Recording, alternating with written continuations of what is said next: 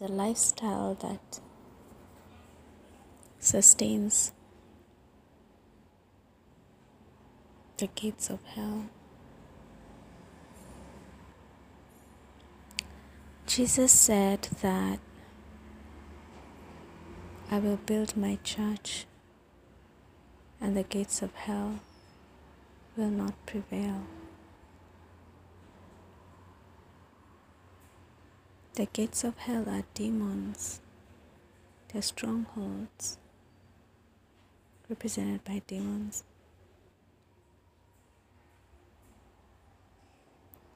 When people don't keep to their place, oh my God. Mm. You see, the reason why Lucifer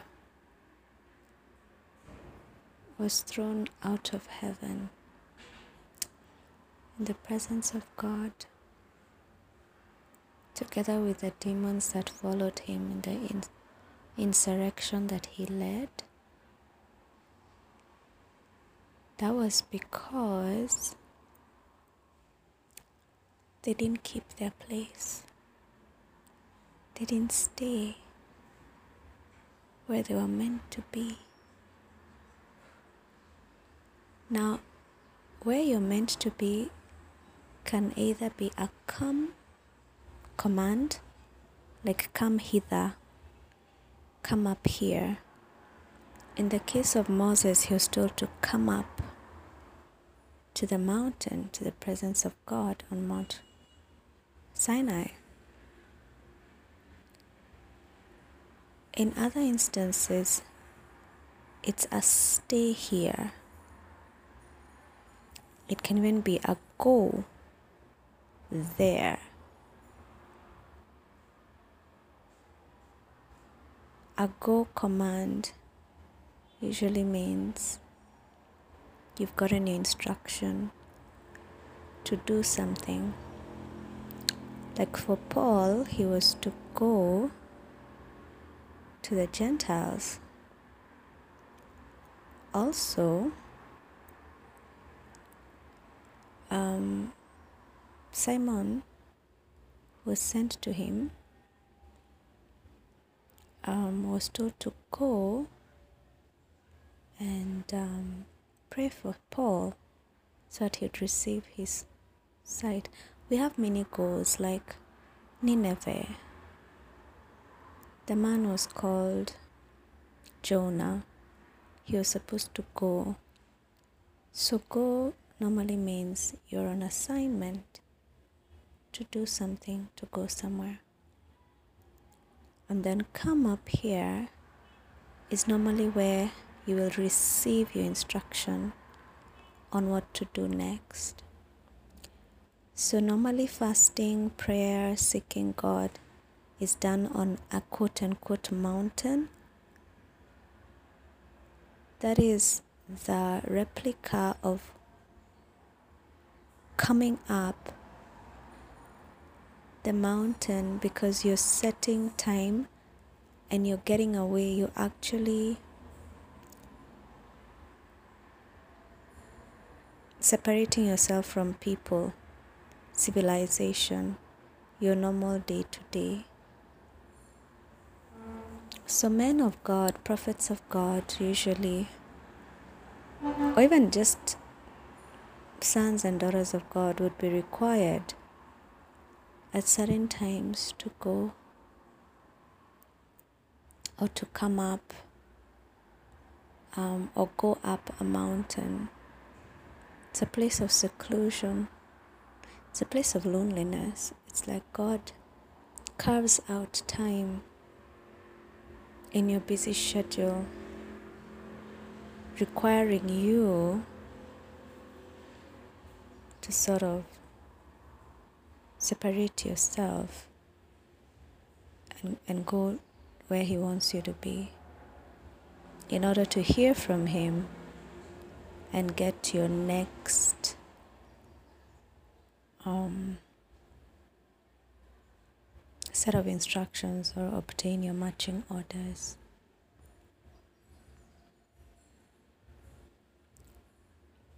at that at the crossroads you can also voluntarily go up higher or go and meet with God. That's what King Hezekiah did when Sennacherib presented this letter to him, threatening him, taunting him. You know that's witchcraft, yeah? Trying to get him to psychologically become worn out, tore down, brought down, and emotionally just fighting his soul, his emotions, his mind. And Hezekiah was wise enough, he didn't go off to think about it eh, and get lost in his thoughts. He took the letter to the temple, he took the letter before God. That's what we should do with our problems. We should present the challenge. Even if you have physical evidence, the better. It's a warning letter. Usually, they print out stuff for you when things are hard. um, there's always evidence. Um, it's your penalties or interest notification. Um, a report from a doctor, you'll normally have a printout of those. I'd say take them to church or to a, a place where the presence of God is very strong. Take them to the altar or your home altar in the house where you know you meet with God. Present it before God. Let Him be the judge. Listen, stay there and listen to what He would say about it the many issues that are brought before God. The important thing is when you hear the word that He speaks to you, run with it. Run with it. Don't doubt. Don't hold back. Go to the cross of God. Oof. Go to the cross of Jesus. Mm. Oh, come to the Father. Go to the Father, go to the cross. When Jesus went to the cross, when he died, he paid the price for you to obtain everything. So say, you know, Father God, you sent your Son to die for us and to obtain for us freedom and liberty and free us from our bondage. By his stripes we were healed we would obtain favor because of him, obtain life in abundance. Now, there's this thing that is a snare, a bondage to me. It's my mortgage payment. Um, being threatened in the workplace um, with dismissal. It's something that is holding me back it's not allowing me to be free. So I present this bondage to you. Jesus, I come to the cross for you to free me from this. And then keep coming because sometimes we ask once or twice and then we give up. Keep going up if you have to go up more than once if you have to stay up there pleading with God, Father, have mercy on me. My rent is due. I don't know where the money will come from. My child's school fees is due. I don't know where to get any of this money from. And then you'll get your instructions. You'll hear a word, maybe sell this and that or acquire this and that or do ABCD. Most of the time, prayer comes with instruction. You do something to obtain something. Prayer is not an end in itself. Usually, even just writing down your request on paper, there has to be an action, to be honest. Mm, I don't know about prayer ending there at prayer. Most of the time, you gotta do something, even when you're looking for a job. Um, sometimes you have to apply or you need to talk to somebody. When um, when Jesus healed the lepers, when Jesus healed the lepers, he told them, Go and show yourself to the teachers um, in the temple. Let the let the priests examine you. Because prior to that, no leper could go into the presence of God because they were unclean. Their illness made them unclean. So he told them to go and get examined by the high priest or by the priest. And then while they were going, they got healed.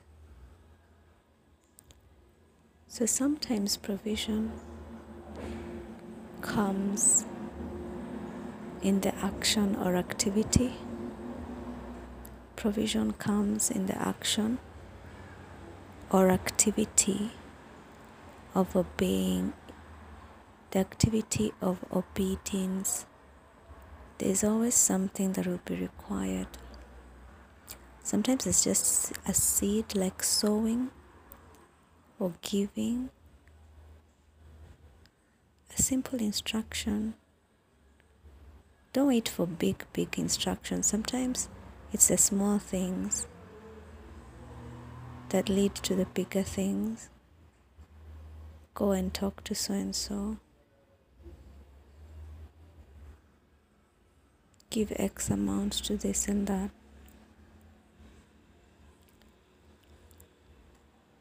Sometimes God will even require you to speak to your enemies. Like, it's very hard to predict God, you know, but the thing is to remain alert and obedient and pliable. And the biggest secret towards a breakthrough is the time you give God. I'm not talking about the work time. I'm talking about the time in seclusion, in confinement. Because sometimes we say, You're giving so much time to God, but it's within a capacity like a church deacon or I'm not talking about that. I'm not talking about the serving. I'm talking about sitting with God to listen to Him while He speaks to you. Phew. And sometimes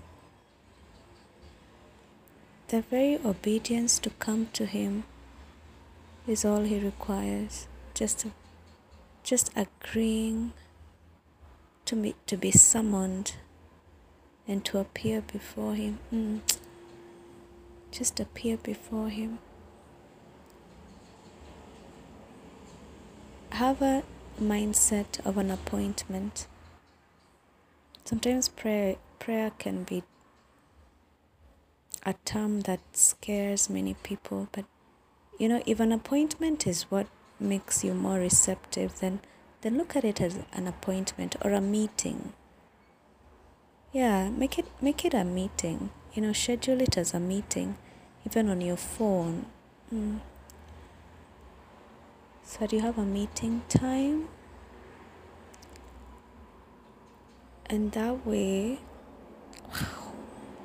put it even on your calendar like you would block out time for a physical or any other meeting in the office or whatever for a meeting. You know that that you have meetings right? That you block out time for the same way you block out time to go visit a friend or to to see your parents or whatever. Block out that time on a daily basis for your meeting with God. Put a reminder. Make it serious so that you take it seriously. Maybe that's what you need to do so that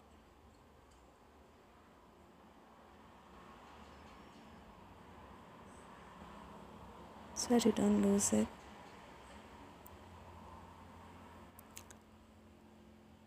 God is a preserver. God preserves. God preserves. God preserves. I feel like God has moved on to another topic. God is a preserver. He's not here to make you languish and die. That's a wrong mindset. Never give yourself up to to poverty or a mindset of suffering. God is not here to make people suffer. Oof. He wants to bless people. He wants to make you comfortable, but what he needs from you is total allegiance. Allegiance to him only. When there is a competitor, is anything competing with him? Or he'll make you face it and get rid of it. He doesn't like competition. He's a jealous God. So when you make God number two or number three, He's looking for number one position. How can you not give? You see, the thing is, we're wired to think that our little capsule of life is outside of God, but you know, in reality, He's the one that manages even that for you. And it takes a few people sometimes to be thrown out of their comfort zone for others to start to realize, you know what, it's true. It's God who does these things for us. We plan and then He perfects the plan. But you know what, there's also a principle where your thoughts go is where God goes. And it's true because. Mm, you're assigned angels. Everybody has an angel. A thought is a command. That's why Jesus put emphasis on thoughts. Thoughts are things, as somebody said. Thoughts are things. Where your mind goes is where ways are created. Channels are created. Where the mind goes, channels are created. I will make a way where there seems no way. Channels, portals, miracles, destinies the impossible. I'll do abundantly above all that you can ask or imagine. The unimaginable. All this is done and achieved from your mind, from your mindset and your belief.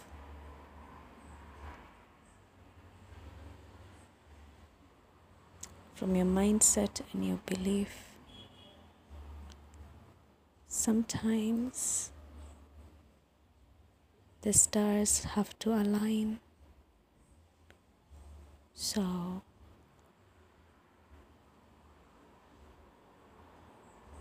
because leadership, leadership and responsibility is very much a heart issue. And when you ask for things, when your heart isn't right, God will reject it or ask you to wait because your heart needs to be cleaned. And then He judges the intents of people, their motives. It's not to say that the wicked don't thrive, they will. But then it's a trap, it's a thriving that comes with sorrow, with pain. Later on, down the line, it's like a time bomb. There'll be a a jerking up, an automatic retrieval of everything that they have prospered by wickedness.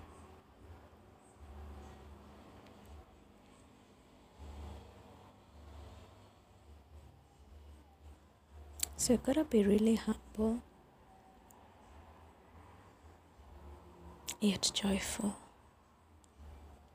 Humble yet joyful in anticipation of the things of God coming to pass. Because the future for the children of God is very bright. But then, here and now can be very trying. So you gotta stretch, stretch, stretch. In the here and now, all you do is stretch, stretch, stretch your capacity. Because your soul and your body have a lot of catching up to do. When it comes to the place where God wants you to go. You cannot remain in the flesh and you cannot pamper your soul according to your flesh. The ways of God require that the soul be made pliable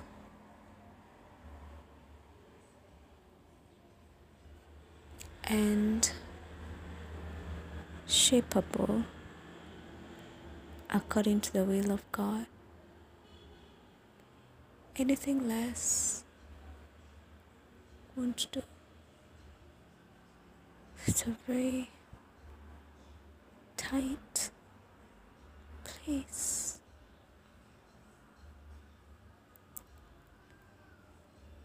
But strivings soon cease.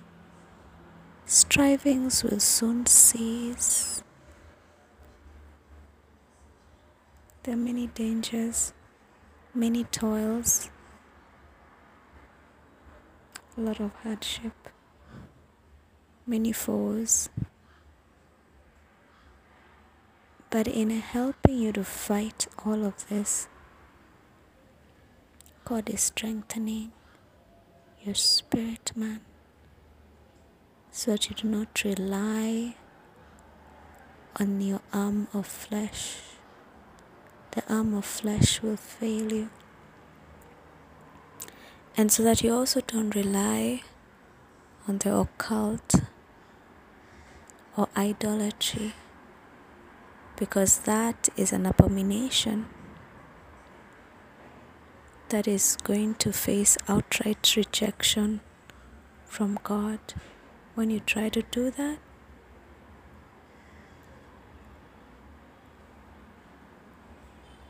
God will oppose you Himself. So now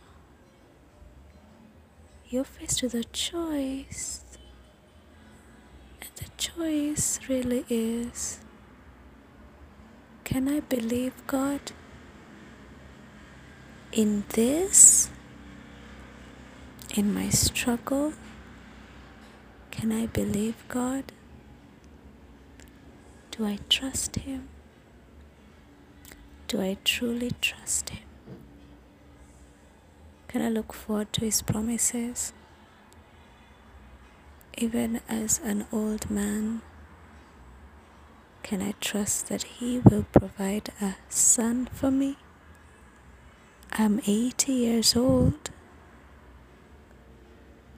See, obedience is tough, guys. Obedience is tough, but you can only please God by faith. So you gotta believe. You gotta believe. That's all that matters.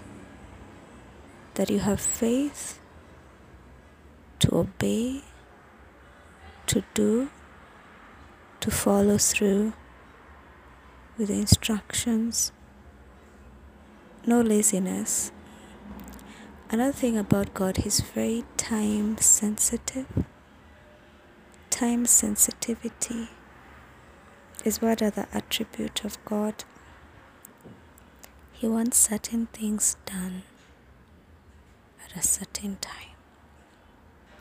When you miss that timing, that season cause is like the seasons of rain, sunshine, cold, heat. They all have a purpose because to harvest you need sunshine. The season of harvest is warm most of the time. And you plant in very wet and uncomfortable circumstances sometimes. But the wisdom of God is that seasons have function. And because we don't have the entire plan of God in front of us, the best we can do is to trust that God knows what He's doing. Whew.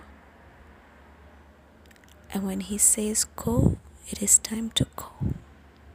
It is time to go. You don't sit with an instruction, you obey it.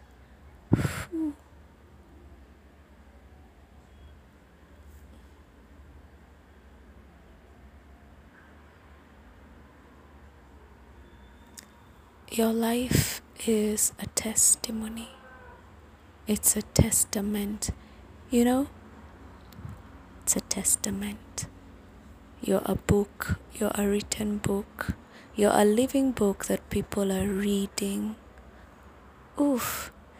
And they will evaluate and review God through your life. That's true. And people sometimes miss it when they don't see that God is making of you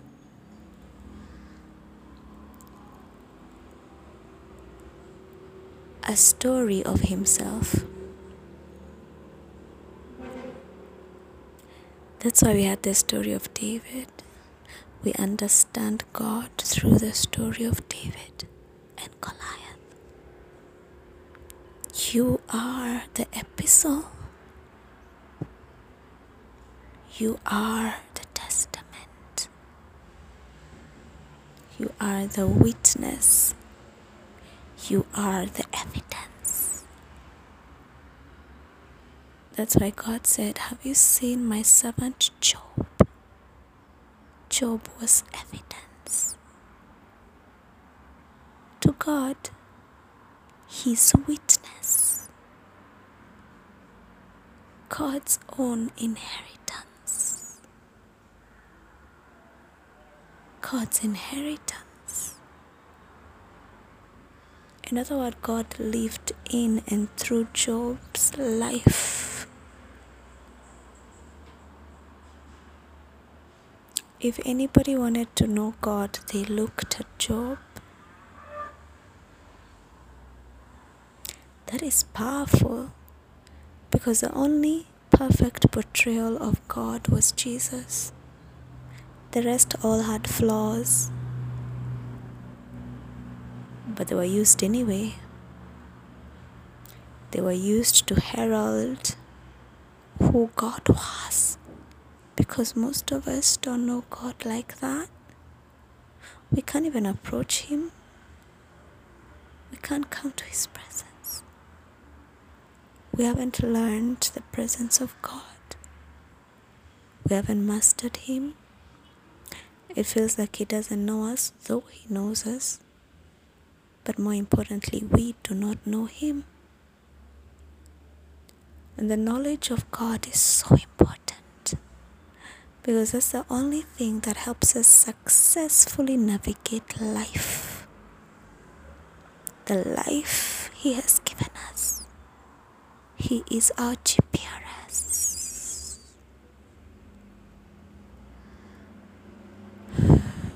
And you are the shepherd and the pointer for many.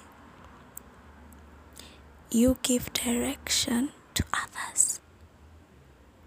So if you don't know God, if you don't follow Him as your GPRS, then He cannot use you to point others to Him. So by obeying Him, we lead the flock that He has entrusted us with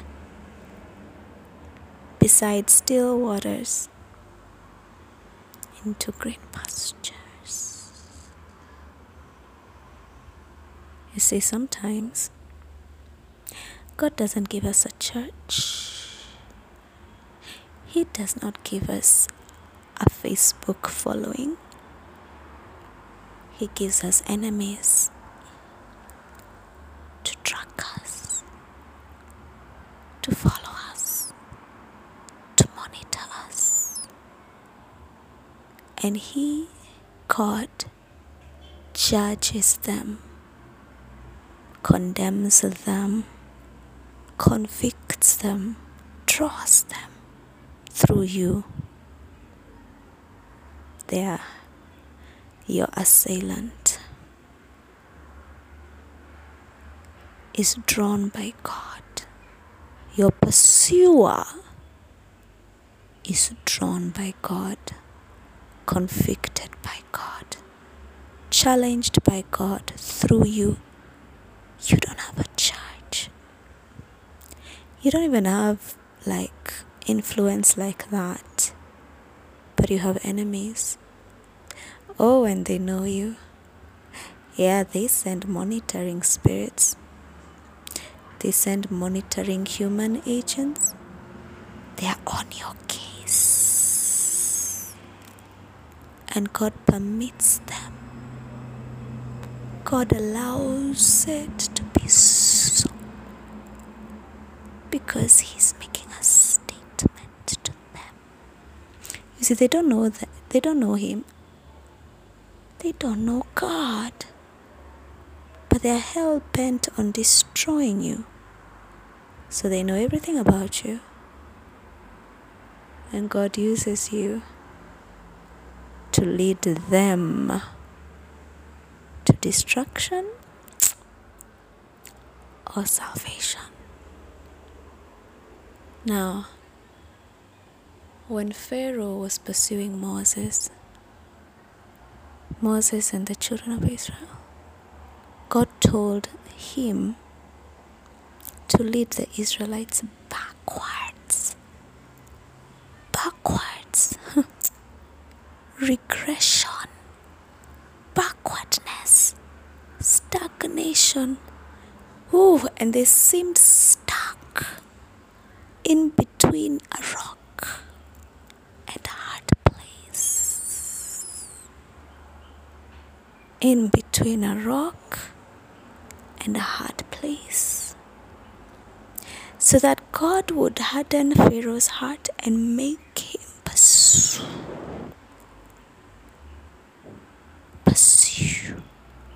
The Israelites, his children. He wanted to pounce on them,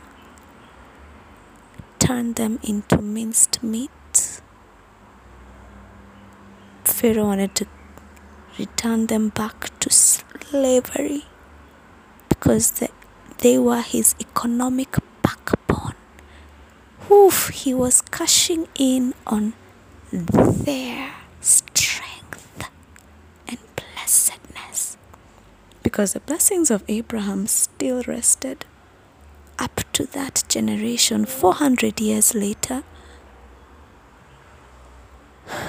They still manifested and were evident. Look at the pyramids. Do you know what it takes to do that? Do you know what it takes to do that? The magnificence of the kingdom of Pharaoh rested on the strength, the sheer strength and wisdom, understanding, and favor that God had on the Israelites.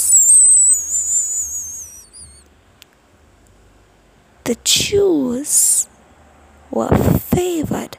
I will bless you. You will become a great nation. Them who bless you, I will. Your name will be a blessing. Those who curse you, I will curse.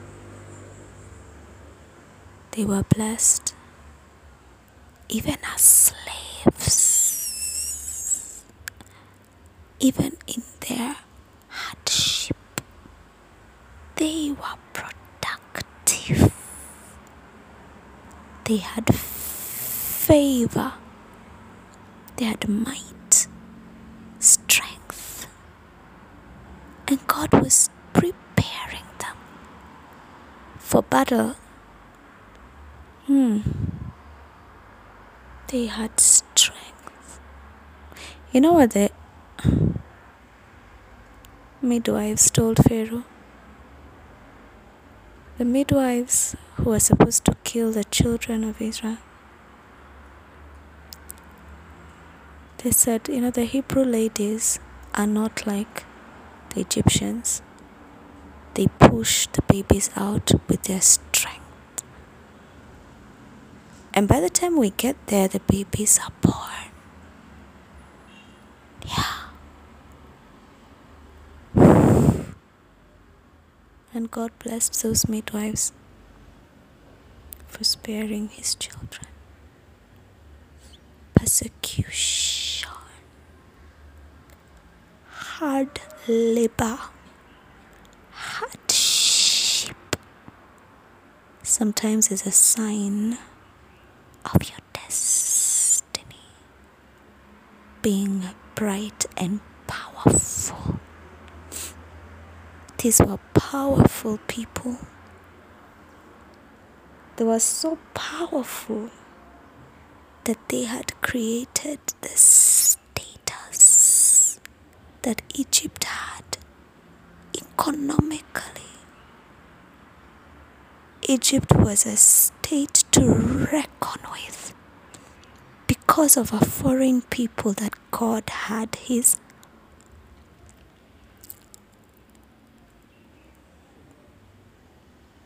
finger on. The finger of God rested upon them. the hand of God rested upon them. It was the doing of the Lord that they prospered.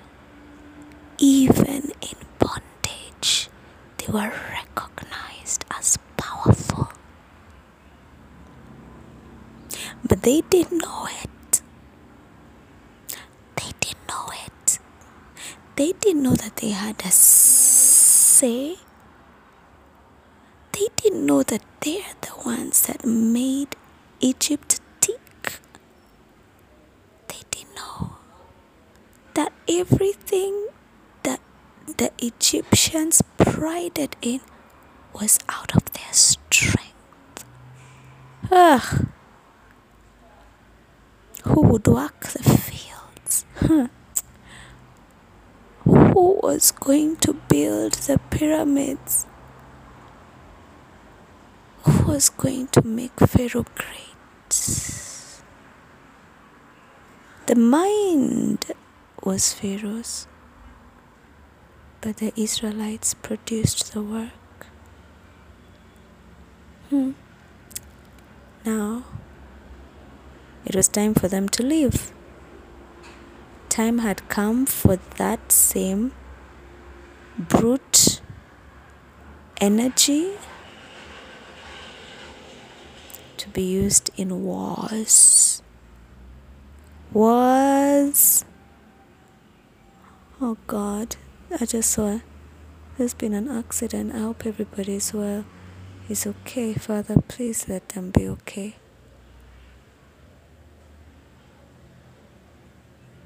It was time for that brute energy to be used elsewhere. In wars. To get kingdoms.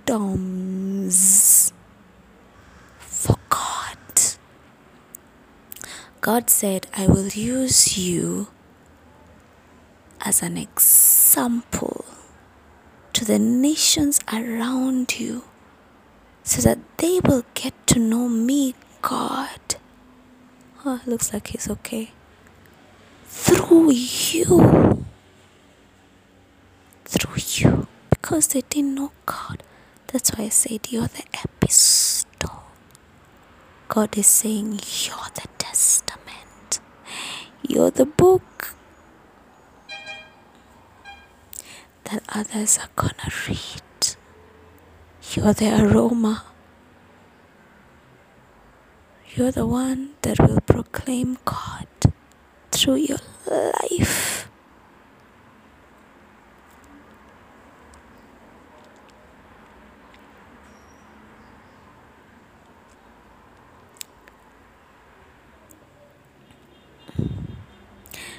And whatever you do,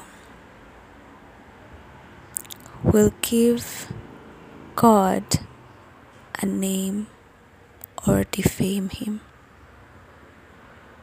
It's a risk, isn't it? It's a risk that God has taken. That you, who is His child, will manifest His glory, or because of your disobedience, you'll manifest His anger his wrath. But either way, the people around you will get to know God through you who say that you're a child of God. No non believer will take God for his word because they don't know him. But through you, they have an idea because you say you're a child of God. Hasyara Drik Dadada Shakti. You say you're his child. Mm-hmm. So let's see what the father looks like by observing you. I have met kids and I can tell what their father or mother looks like because I have met. I can even tell the behavior of their parent because of the behavior of the child. I can tell you the mindset of the parent because of the mindset of the child. I can tell you the economic tier or income level of the parent because I see the child rocking some Gucci or whatever he's doing or has, where did he get it from? He got it from the parent. There's no five year old who's working. They got everything from their parent. Even a 10, 15 year old, it's the parent. They're representing their father and mother. Mm. So even us, mm, God has risked everything to put his reputation on us. His so called children who are redeemed by the blood of Jesus, who accepted Jesus as Savior. Now, unless you're a child of Belial and you don't really believe in Jesus, then you know what? This message should be very important to you because Moses was judged according to what he displayed of his master and God, his God. You know what it means to have a God? A God. A God means everything you are, all your being, all your mind, your soul, your strength, everything is a representation of Him. And it's all for Him, it's to Him. It is a loyalty on a very high standard. It's only Christians who mess with their God. You don't see Muslims diverging or, or leaving the way like that. They just do things for Allah. They even kill people, the extreme ones, huh? because there's some who are not very serious as well. But it is like military obedience.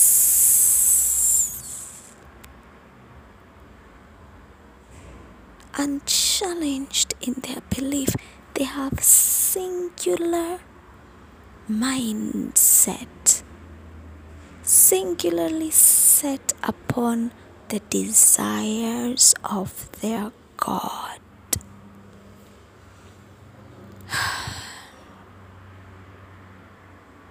of a singular mind. So, ladies and gentlemen, we've got to get to that place where there is no challenging of the position of. If you call Him your God, then everything about you should be about Him.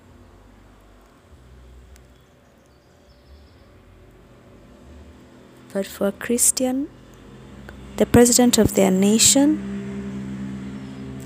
is more important than their God their marriage is more important than their God. What they wear and drink is more important than their God. Where they go to hang out is more important than their God. Their friendships are more important than their God. Their children are more important than their God. And it is grieving to your Maker who you say is your God because it is betrayal on the highest level to say that's your God. Then you go to an idol for help. Then you go to a human being for help. Then you go to other means to settle your matter and not to God. So He's waiting for you to come back to your senses, like the prodigal son, to come back to your senses and see who you truly are as a child of God, who you truly are as a believer in Christ. What word moves you or shakes you determines where your heart's allegiance is. What makes you jump up? Is it God or is it your boss? What makes you stand to attention? Is it your president or your God? What makes your heart race? Is it your husband or boyfriend or your God? Whew, where is your loyalty? Is it in your job or your God? Then who is your God anyway? Who is your God anyway? What is your God anyway?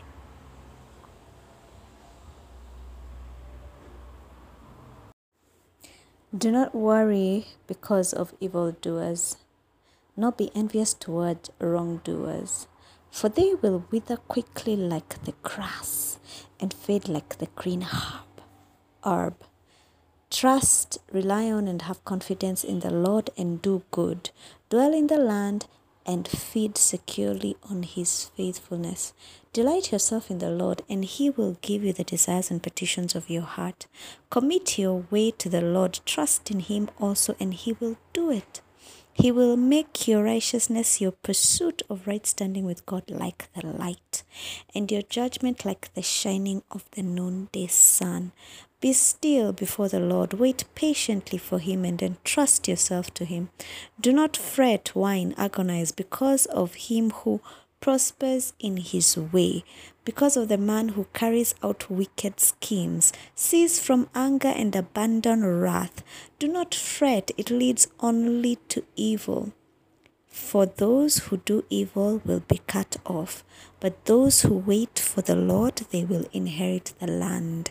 For yet a little while, and the wicked one will be gone forever. Though you look carefully where he used to be, he will not be found. But the humble will at last inherit the land and will delight themselves in abundant prosperity and peace. The wicked plots against the righteous and gnashes at him with his teeth. The Lord laughs at him, the wicked one, the one who oppresses the righteous. For he sees that his day of defeat is coming. The wicked have drawn the sword and bent their bow to cast down the afflicted and the needy to slaughter those who are upright in conduct, those with personal integrity and godly character. The sword of the ungodly will enter their own heart, and their bow will be broken. Better is the little of the righteous who seek the will of God than the abundance riches of many wicked godless. For the arms of the wicked will be broken, but the Lord upholds and sustains the righteous who seek him. The Lord knows the days of the blameless, and the inheritance will continue forever. They will not be ashamed in the time of evil, and in the days of famine they will have plenty and be satisfied. But the wicked and godly will perish, and the enemies of the Lord will be like the glory of the pastures, and like the fat of lambs that is consumed in smoke. They vanish like smoke, they vanish away. The wicked borrows and does not pay back, but the righteous is gracious and kind and gives. For those blessed by God will at last inherit the land but those cast by him will be cut off. The steps of a good and righteous man are directed and established by the Lord, and he delights in his way and blesses his path. When he falls, he will not be hurled down, because the Lord is the one who holds his hand and sustains him. I have been young and now I am old, yet I have not seen the righteous those in right standing with God abandoned. For his descendants pleading, or his descendants pleading for bread. All day long he is gracious and lends, and his descendants are a blessing. Depart from evil and do good, and you will dwell securely in the land forever. For the Lord delights in justice and does not abandon his saints, his faithful ones. They are preserved forever. But the descendants of the wicked will in time be cut off. The righteous will inherit the land and live in it forever. The mouth of the righteous proclaims wisdom, and his tongue speaks justice and truth. The law of his God is in his heart. Not one of his steps will slip. The wicked lies in wait for the righteous and seeks to kill him. The Lord will not leave him in his hand, or let him be condemned when he is judged. Wait for and expect the Lord and keep his way, and he will exalt you to inherit the land.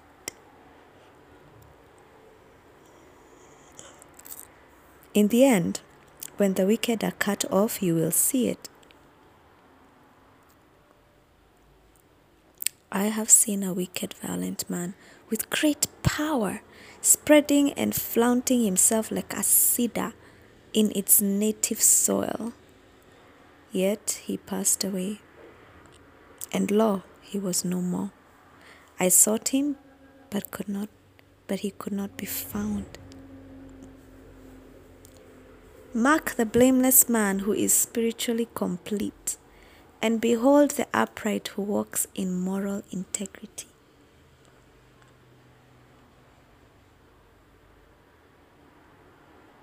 There is a good future for the man of peace. Because a life of honor blesses one's descendants. As for transgressors, they will be completely destroyed. The future of the wicked will be cut off. But the salvation of the righteous is from the Lord. He is their refuge and stronghold in the time of trouble.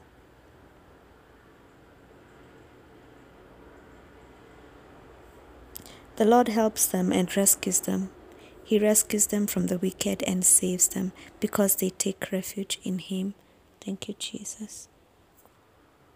The word of the Lord came to Jonah the son of Amittai, saying, Go to Nineveh, that great city, and proclaim judgment against it, for their wickedness has come up before me.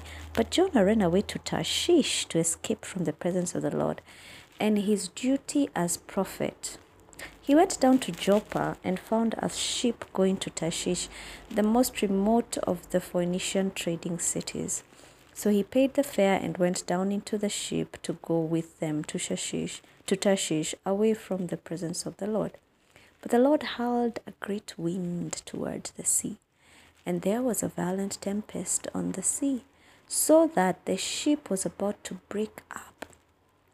Then the sailors were afraid, and each man cried out to his God. And to lighten the ship and diminish the danger, they threw the ship's cargo into the sea. But Jonah had gone below into the hold of the ship and had lain down and was sound asleep.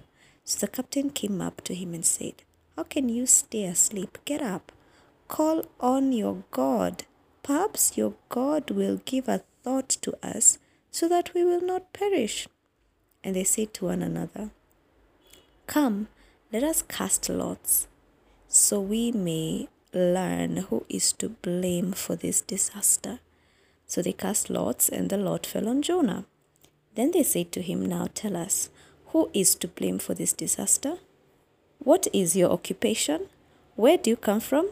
What is your country? So he said to them, I'm a Hebrew, and I reverently fear and worship the Lord, the God of heaven, who made the sea and the dry land. Then the men became extremely frightened and said to him, How could you do this? For the men knew that he was running from the presence of the Lord, because he had told them. Then they said to him, What should we do to you, so that the sea will become calm for us? For the sea was becoming more and more violent. Jonah said to them, Pick me up and throw me into the sea. Then the sea will become calm for you. For I know that it is because of me that this great storm has come upon you. Nevertheless, the men rowed hard, breaking through the waves, to return to land, but they could not, because the sea became even more violent, surging higher against them.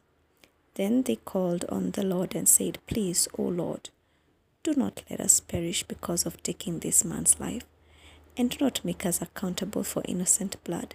For you, O Lord, have done as you pleased. So they picked up Jonah and threw him into the sea, and the sea stopped its raging. Then the men greatly feared the Lord, and they offered a sacrifice to the Lord and made vows. Now the Lord had prepared, anointed, appointed, destined a great fish to swallow Jonah, and Jonah was in the stomach of the fish three days and three nights. Then Jonah prayed to the Lord his God from the stomach of the fish and said, I called out of my trouble and distress to the Lord, and he answered me. Out of the belly of Sheol I cried for help, and you heard my voice. For you cast me into the deep, into the deep heart of the seas, and the currents surrounded and engulfed me. All your breakers and billowing waves passed over me. Then I said, I have been cast out of your sight. Nevertheless, I will look again toward your holy temple. The waters surrounded me to the point of death. The great deep engulfed me. Seaweed was wrapped around my head. I descended to the very roots of the mountains. The earth with its bars closed behind me, bolting me in forever. Yet you have brought up my life from the pit, death. O Lord my God, when my soul was fainting within me, I remembered the Lord, and my prayer came to you, into your holy temple, those who regard and follow worthless idols. Turn away from their living, source of mercy and loving kindness. But as for me, I will sacrifice to you. With the voice of thanksgiving, I shall pay that which I have vowed. Salvation is from the Lord. So the Lord commanded the fish, and it vomited Jonah up onto the dry land.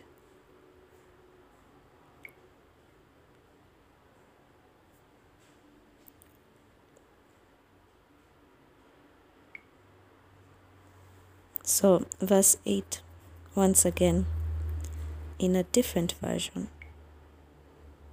Hmm, NLT perhaps.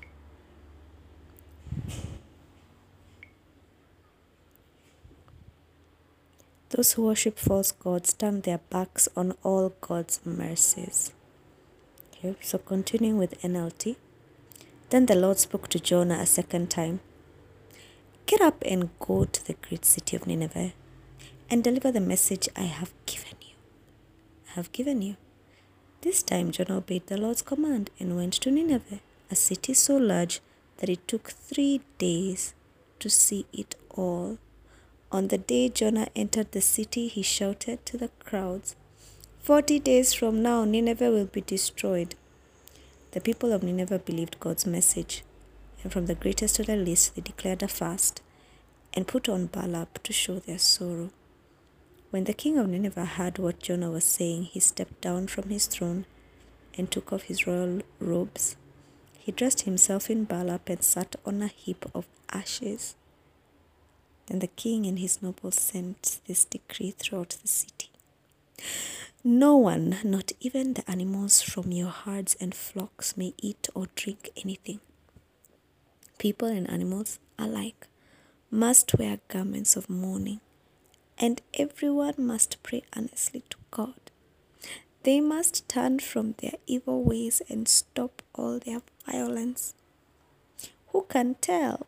Perhaps even yet God will change his mind and hold back his fierce anger from destroying us. When God saw what they had done and how they had put a stop to their evil ways, he changed his mind and did not carry out the destruction he had threatened.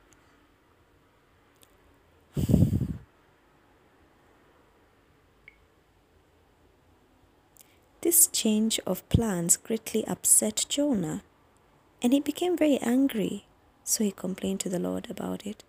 Didn't I say before I left home that you would do this, Lord? That is why I ran away to Tarshish. I knew that you are a merciful and compassionate God, slow to get angry and filled with unfailing love. You are eager to turn back from destroying people. Just kill me now, Lord. I'd rather be dead than alive if what I predicted will not happen. The Lord replied, Is it right for you to be angry about this?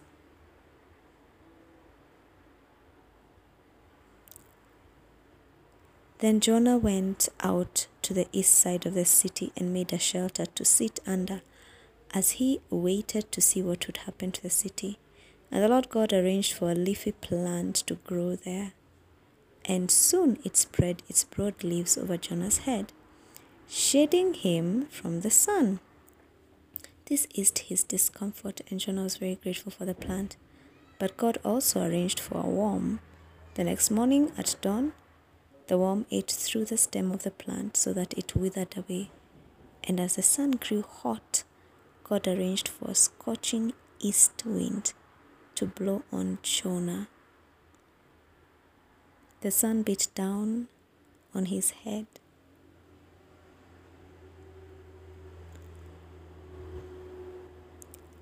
Until he grew faint and wished to die. Death is certainly better than living like this, he exclaimed. Then God said to Jonah, Is it right for you to be angry because the plant died? Yes, Jonah retorted, even angry enough to die. And the Lord said, You feel sorry about the plant, though you did nothing to put it there.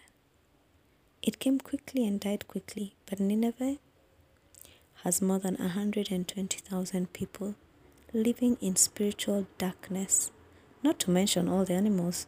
Shouldn't I feel sorry for such a great city?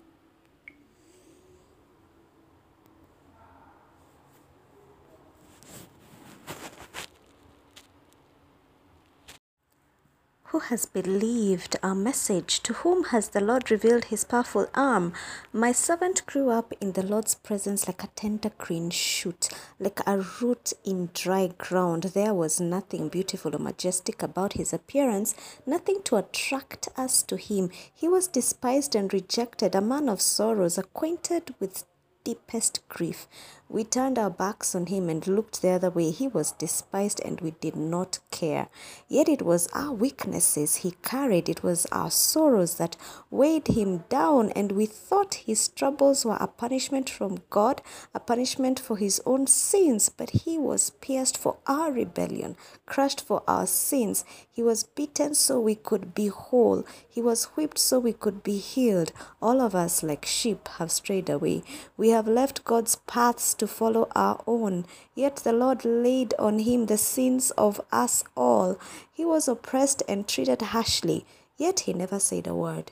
He was led like a lamb to the slaughter, and as a sheep is silent before the shearers, he did not open his mouth.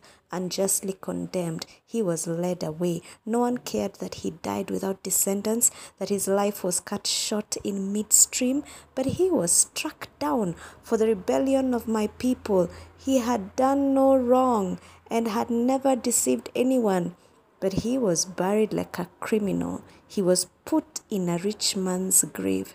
But it was the Lord's good plan to crush him and cause him grief. Yet when his life is made an offering for sin, he will have many descendants. He will enjoy a long life, and the Lord's good plan will prosper in his hands. When he sees all that is accomplished by his anguish, he will be satisfied. And because of his experience, my righteous servant will make it possible for many to be counted righteous, for he will bear all their sins. I will give him the honors of a victorious soldier because he exposed himself to death.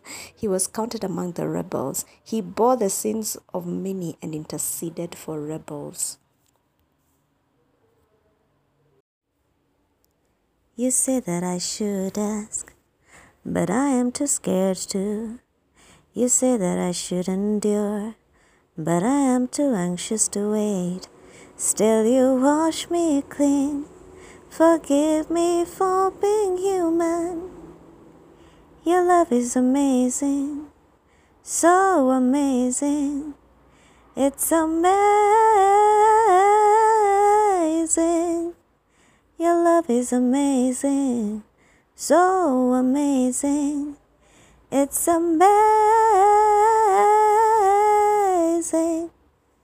You said I am free, but I don't feel it.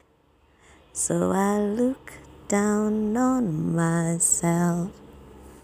You say you love me, but I don't think you could. Still, you wash me clean and call me your own again. Your love is amazing, so amazing. It's amazing. Your love is amazing, so amazing. It's amazing. Now I know I can't rely on how I feel or how things look. I just lean into your loving arms, breathe in your presence, and choose to live again. Your love is amazing, so amazing. It's amazing. Your love is amazing, so amazing. It's amazing.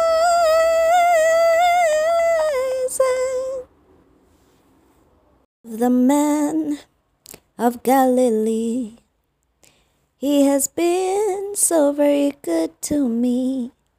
He has forgiven all my sins and gave the Holy Ghost to me. I love the man of Galilee.